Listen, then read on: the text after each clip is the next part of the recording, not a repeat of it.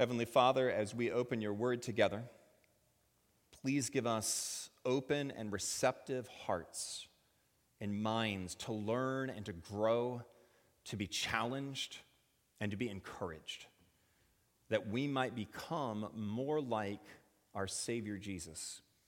And it's in his name that we pray. Amen. Please be seated.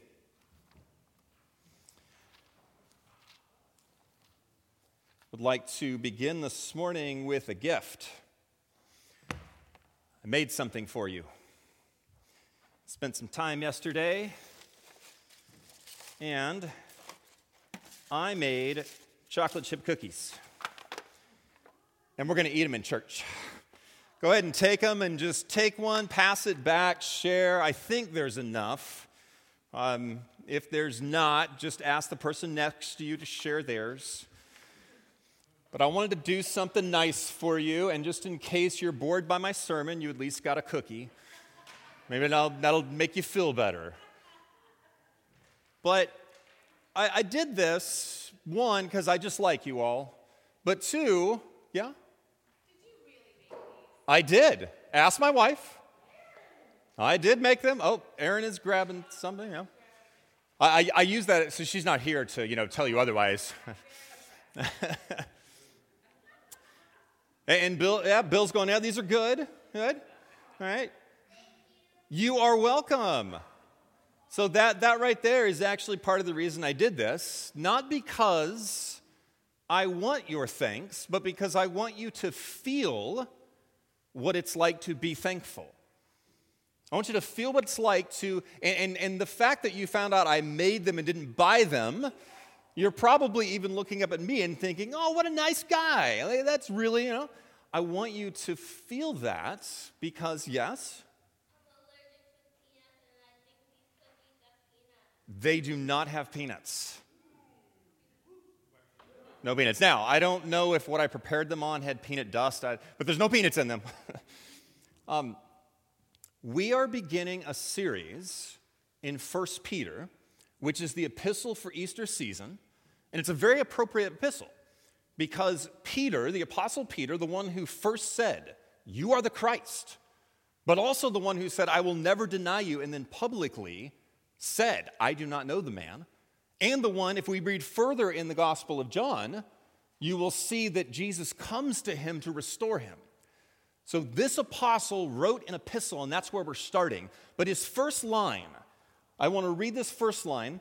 Um, if you want to follow along, you can, although um, I am in a moment going to put lyrics, or put lyrics, I'm going to put the scripture up here on the, on the screen for this morning. Um, but I want to read verse 3, just part of it, because this is how he starts, and this is why I gave you cookies. Praise be to the God and Father of our Lord Jesus Christ. That word praise is sometimes translated blessed. The idea is this He is worthy.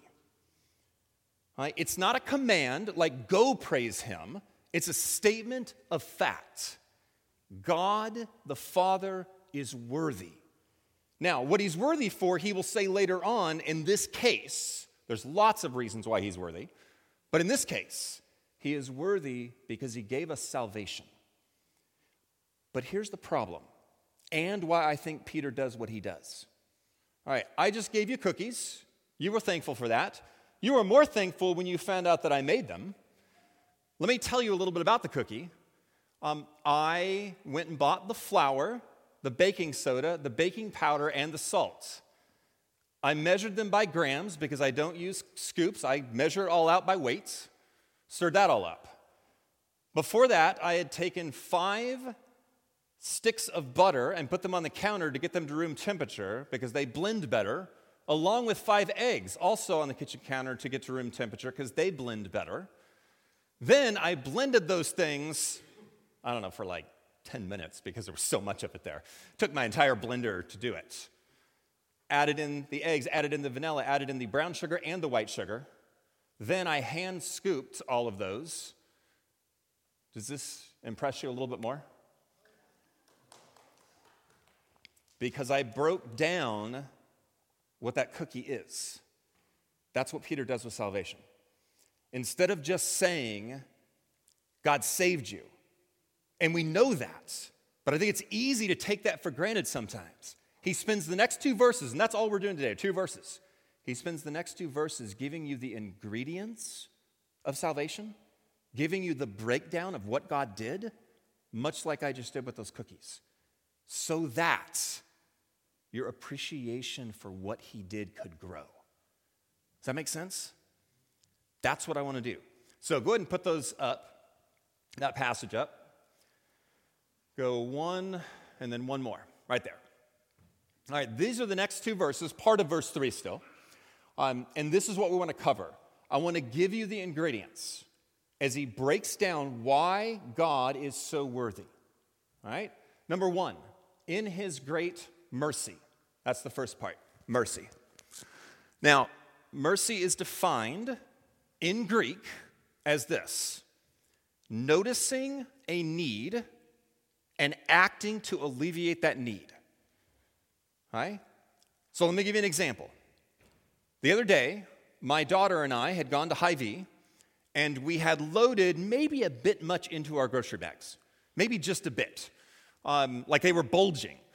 And, and we grabbed all of our bags and we were walking out and we're walking across that area where the cars go to get to the parking lot where our van is at.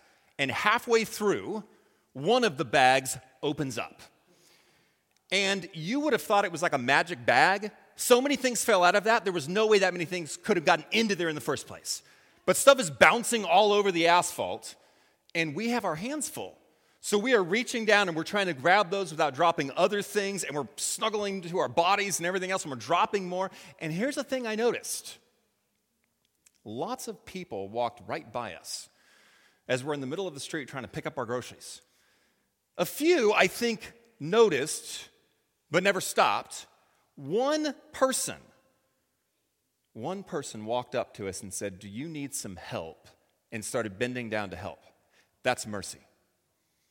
It's when you notice a need and you act to alleviate the need. Right? God did that. Now, it raises this question why did we need mercy? What was our need? And I want to simplify this, all right? But I want you to hear this because I think it's really important to understand His mercy.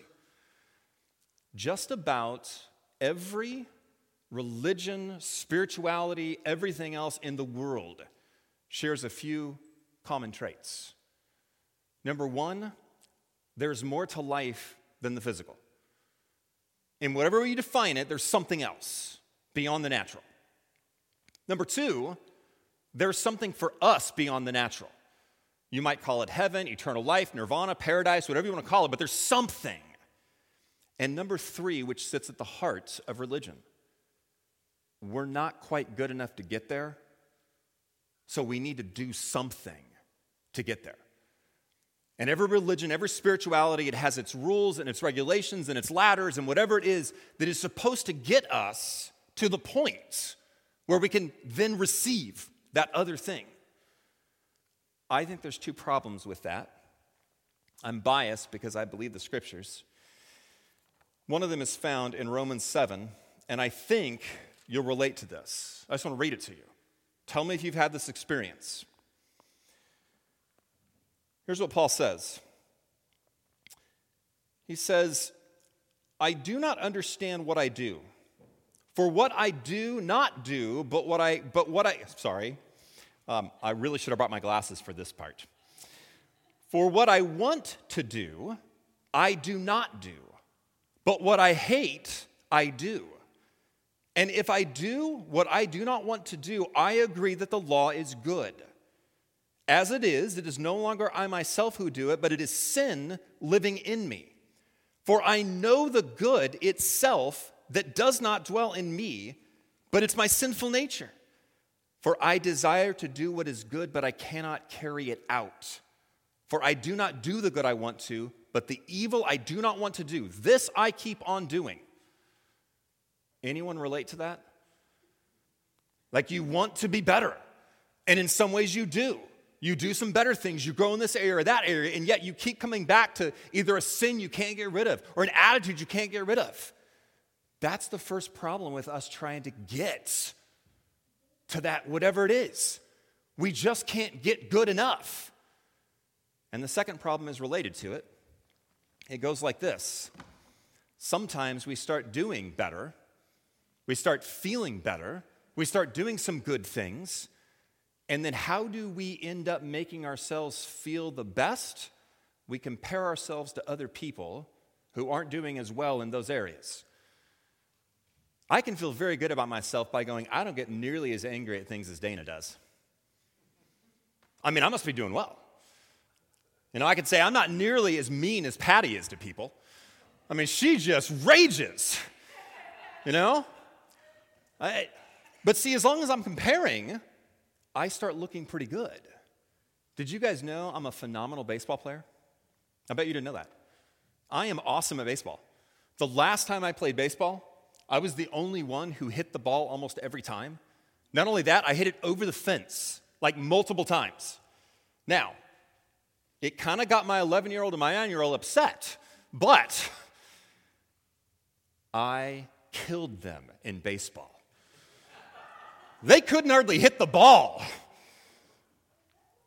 Boy, does that make me feel good about being a baseball player. But that's what we do. If you want to know what the real comparison is and the reason we need mercy, it would be like me comparing myself to a Major League Baseball player, or in my case, a college player, or maybe even somebody in high school. It doesn't really matter. I'm not very good at baseball. I can hit a you know, plastic ball pretty well, but that's about it. You need, I need the mercy of God. So the first thing he does is he gives us his mercy.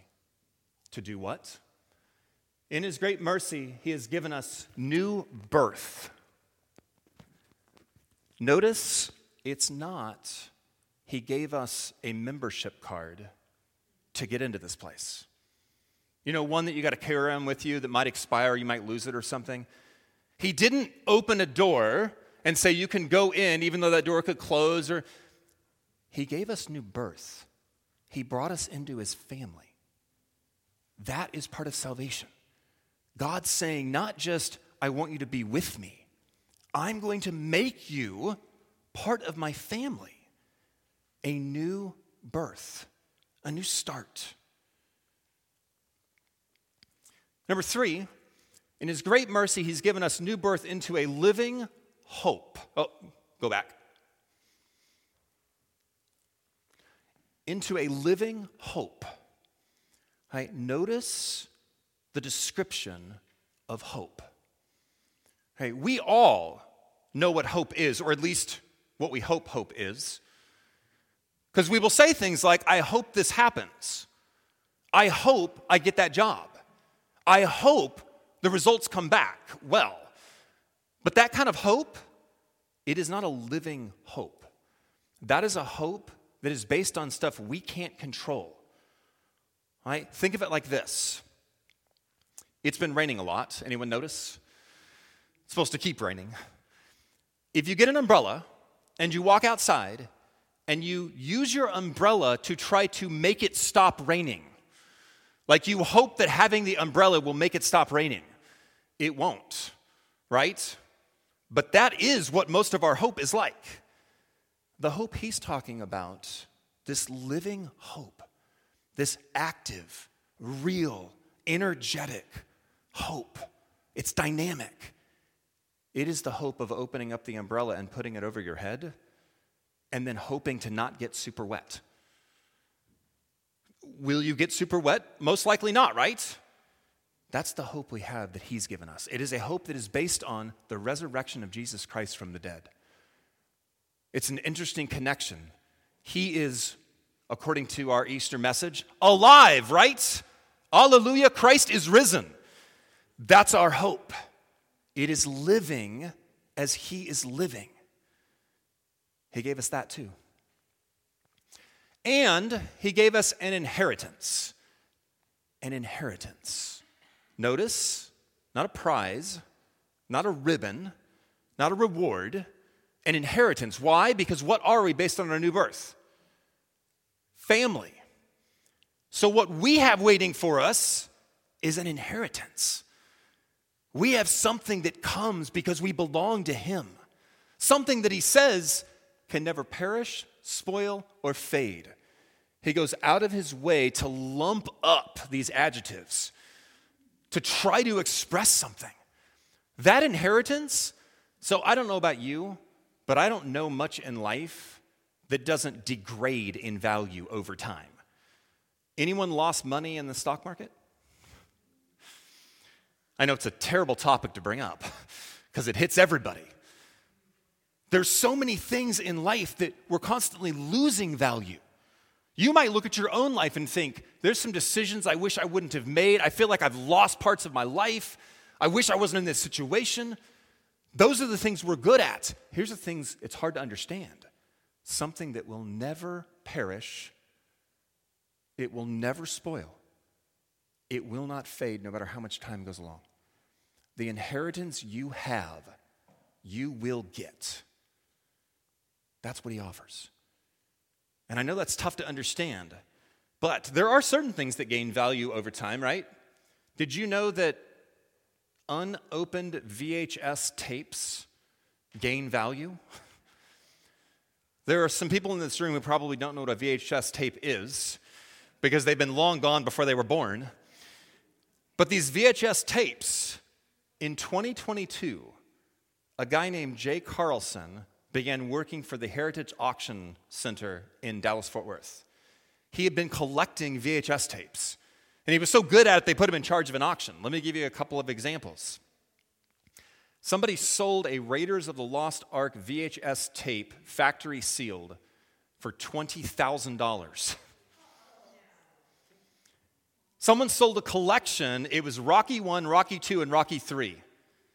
$53,000 three VHS tapes.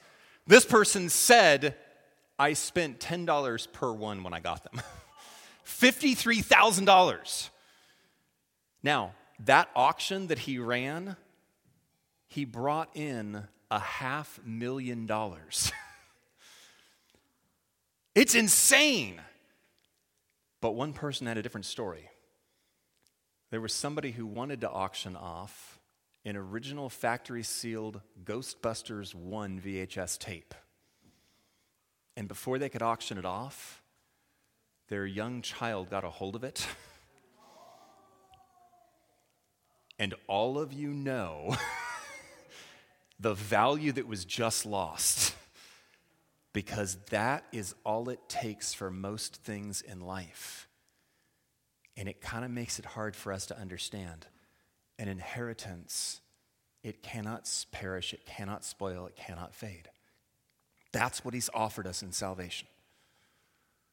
This inheritance is kept in heaven for you, who through faith are shielded by God's power. Here's the last thing of salvation shielded. Shielded by God's power. That word is describing a watchman over a city. It's a word that can describe a shepherd watching over a flock. Okay? Shielded here is not a term. When we say God is watching over you, it's not like God is watching to figure out what you do wrong, point the finger. He is not the creepy Santa Claus that keeps his list and checks it twice to see if you were a good little boy, good little girl. It's not that at all. He watches over his people all the time. Now, in this passage, the primary thing is to say this He watches over you until you get that inheritance.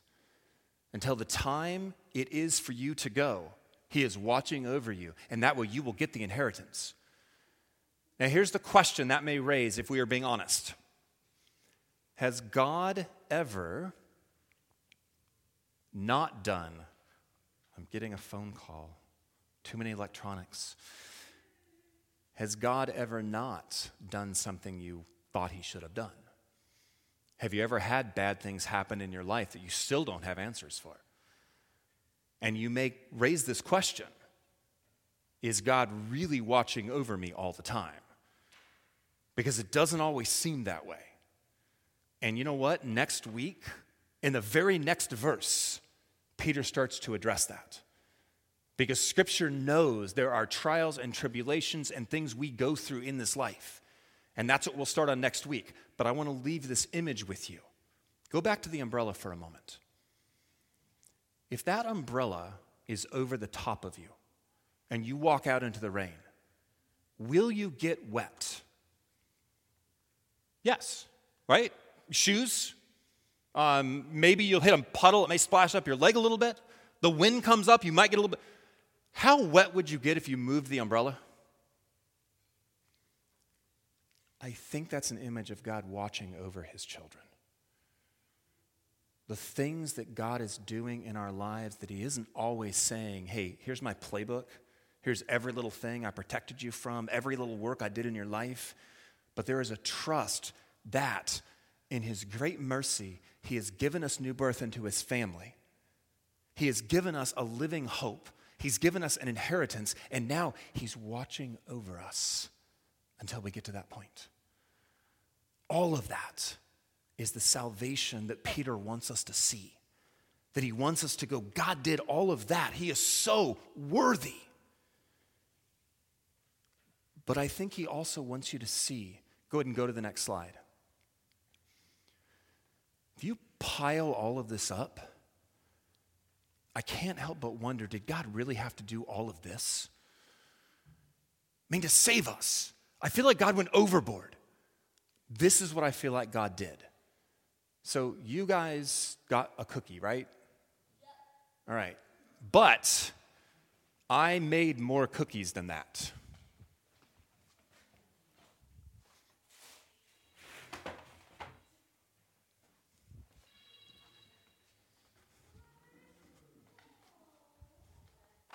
I'm not done. I made more cookies than that.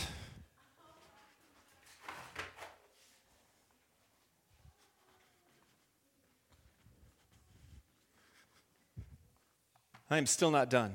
I made more cookies than that.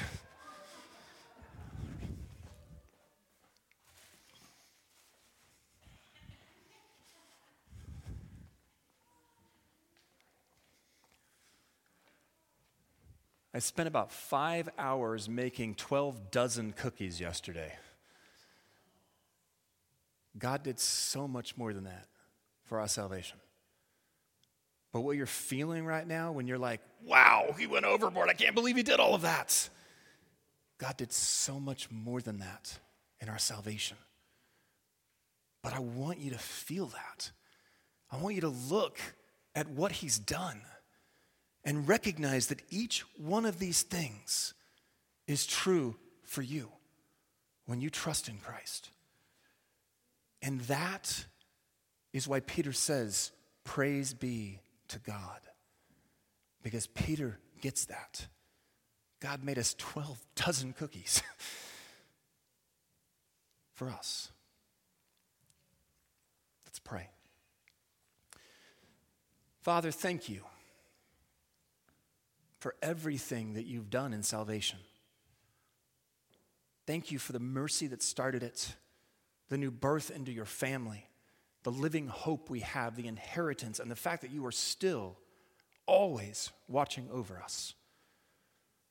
Lord, please let those truths sink in so that we understand how much you love us and how much you've given because of that love that we might honor you with our lives. And this we ask in the name of Jesus. Amen.